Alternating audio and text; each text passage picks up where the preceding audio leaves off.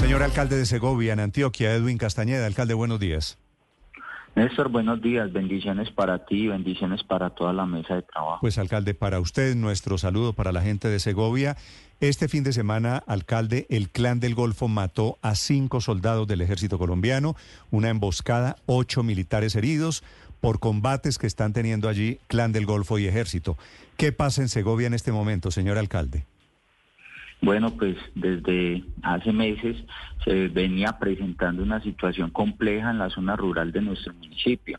Y a nuestra llegada, pues desde el mes de enero, empezamos a, citar los consejos de seguridad en donde el ejército nos informaba del enfrentamiento entre Clan del Golfo, ELN eh, e y disidencias o remanentes de las FARC en donde se estaban disputando el territorio y en donde afectaron a 14 veredas de nuestro municipio y empezamos a, pedir ese, ese apoyo y acompañamiento del gobierno nacional, del gobierno departamental, porque pues, sabemos que es un contexto eh, nacional, una, una problemática de seguridad nacional en donde desbordan nuestras capacidades.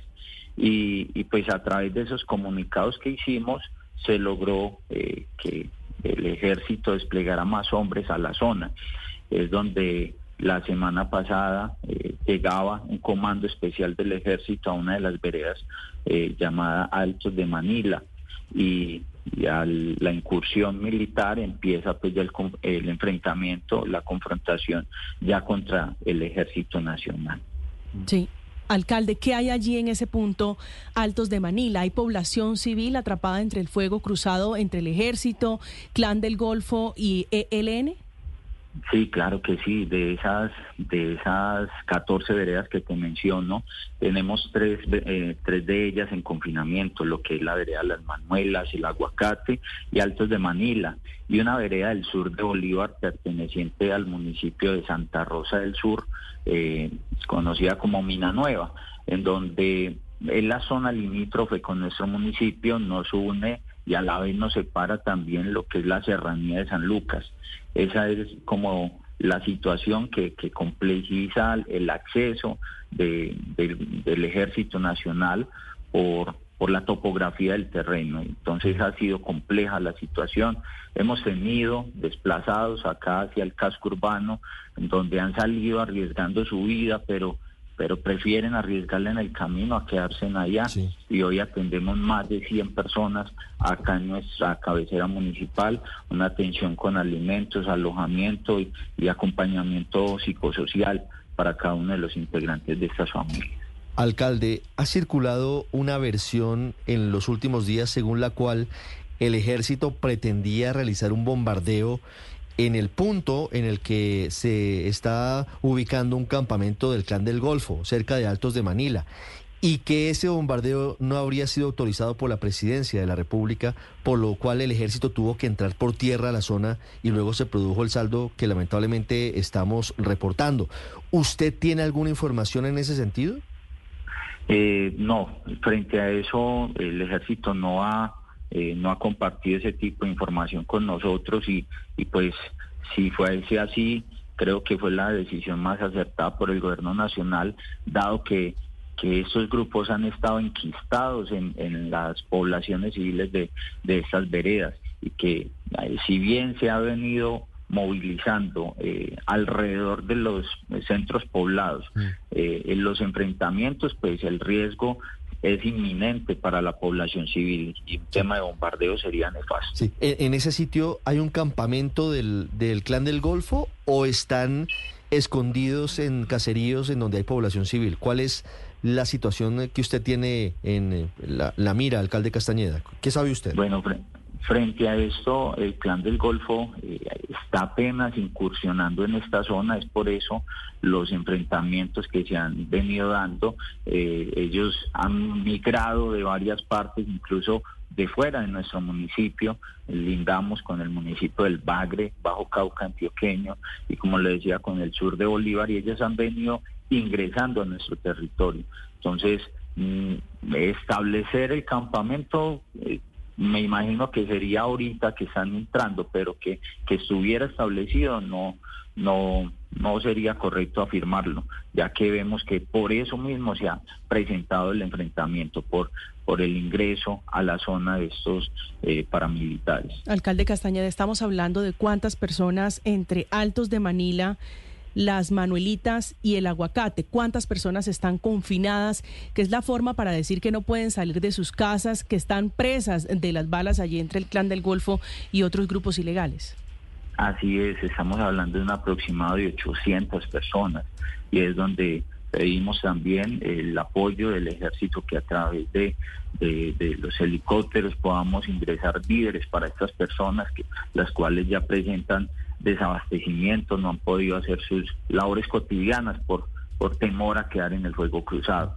Entonces, eh, es preocupante la situación. Desde hace días veníamos solicitando la habilitación de un corredor humanitario para ingresar pero hasta el momento ha sido difícil que las instituciones eh, internacionales como el CICR, como la alta comisionada para los derechos humanos de la ONU, que, quienes han tenido pues el acceso en estos momentos ya ni ellos han logrado ingresar. Entonces es es complejo. Sí, ¿hay algún tipo de comunicación entre usted, que es la autoridad alcalde Castañeda, y esas comunidades? ¿Hay señal de teléfono celular o alguna forma distinta? Bueno, muchas veces se utilizan esos correos humanos. Eso hoy es imposible. ¿Hay algún tipo de comunicación entre usted y esas comunidades?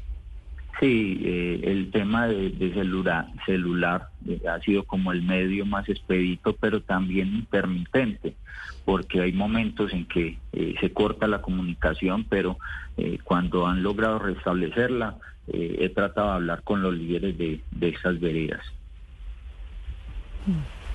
¿Esa presencia, alcalde, del clan del Golfo allí es por un tema de narcotráfico o es más bien por un tema de oro y de minería ilegal?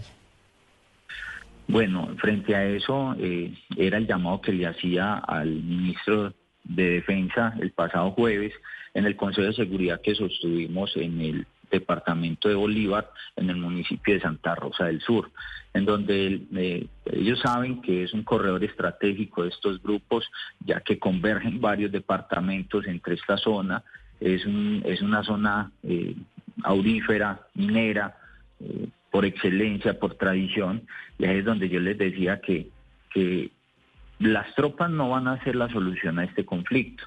Si bien vamos a retornar con la tranquilidad eh, momentáneamente a estas comunidades, pues el ejército no, no tiene la capacidad instalada de, los hombres para cubrir cada centímetro de, del territorio y que eh, tarde que temprano tendrán que salir las tropas. Y ahí es donde decíamos que teníamos que llegar con la institucionalidad, la institucionalidad a través de la formalización minera. Esta mañana hablaba en otra entrevista en donde el Bajo Cauca se declaró como distrito minero y que estamos en mora en esta subregión del nordeste, que históricamente, que ancestralmente ha sido minero, que se declare también como distrito, en donde se dé un trato diferencial a ese tema de formalización y entendamos una partecita o parte del conflicto y es que gran parte de mi territorio, el territorio segoviano, está afectado por la ley segunda, una ley que buscó en su momento la protección del medio ambiente, pero que hoy día eh, pues, la realidad del territorio no es la que se buscó proteger en ese entonces. Ya hoy lo que era selva, cuando se, se decretó esta norma, hoy ya son fincas con sus potreros, ya son unidades mineras, ya son centros poblados y eso incluso ha dificultado que la administración ingrese con, con recursos al fortalecimiento de las unidades rurales educativas, con, con la forma de construir un centro de salud, porque el uso del suelo, el estar decretado bajo la ley segunda, nos impide a nosotros eh, invertir en esos suelos. Evidentemente hay un rezago legal. Alcalde, hoy, ¿cuál es la realidad de la extorsión en Segovia? Hoy, la realidad en el tema de extorsión, eh, pues sabemos que, que es lo complejo de nuestro municipio, es afectado por, por las tres estructuras más grandes del país, por las autodefensas gaitanistas de Colombia, en el casco urbano, en la zona rural por las eh, residuales de las FARC, por el ELN. Entonces, sabemos que donde no llega el ejército, eh, la institucionalidad, donde la seguridad no se puede garantizar, pues se convierte en un atractivo para estos grupos. Y ahí es donde se hacen presente a través de la extorsión, no solo de nuestros comerciantes, no solamente de, de nuestros mineros, sino también de nuestros ganaderos y agricultores.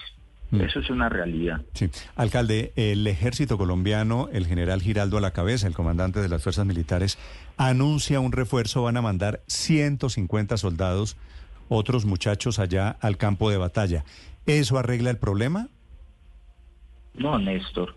La verdad, pues, si lo que buscamos es en esos momentos darle mm, tranquilidad a nuestras comunidades, o sea, lograremos eh, el repliegue de, las tropas de estos grupos armados y espero que se logre con ese refuerzo que, va a incursionar en la zona, pero vuelvo y digo, el ejército no podrá mantenerse allá y en la medida que vuelvan a salir, estos grupos van a volver a ingresar. Ahí es donde necesitamos llegar con propuestas, con institucionalidad, con desarrollo. Estamos hablando de que esas veredas están a 5 y 7 horas del casco urbano.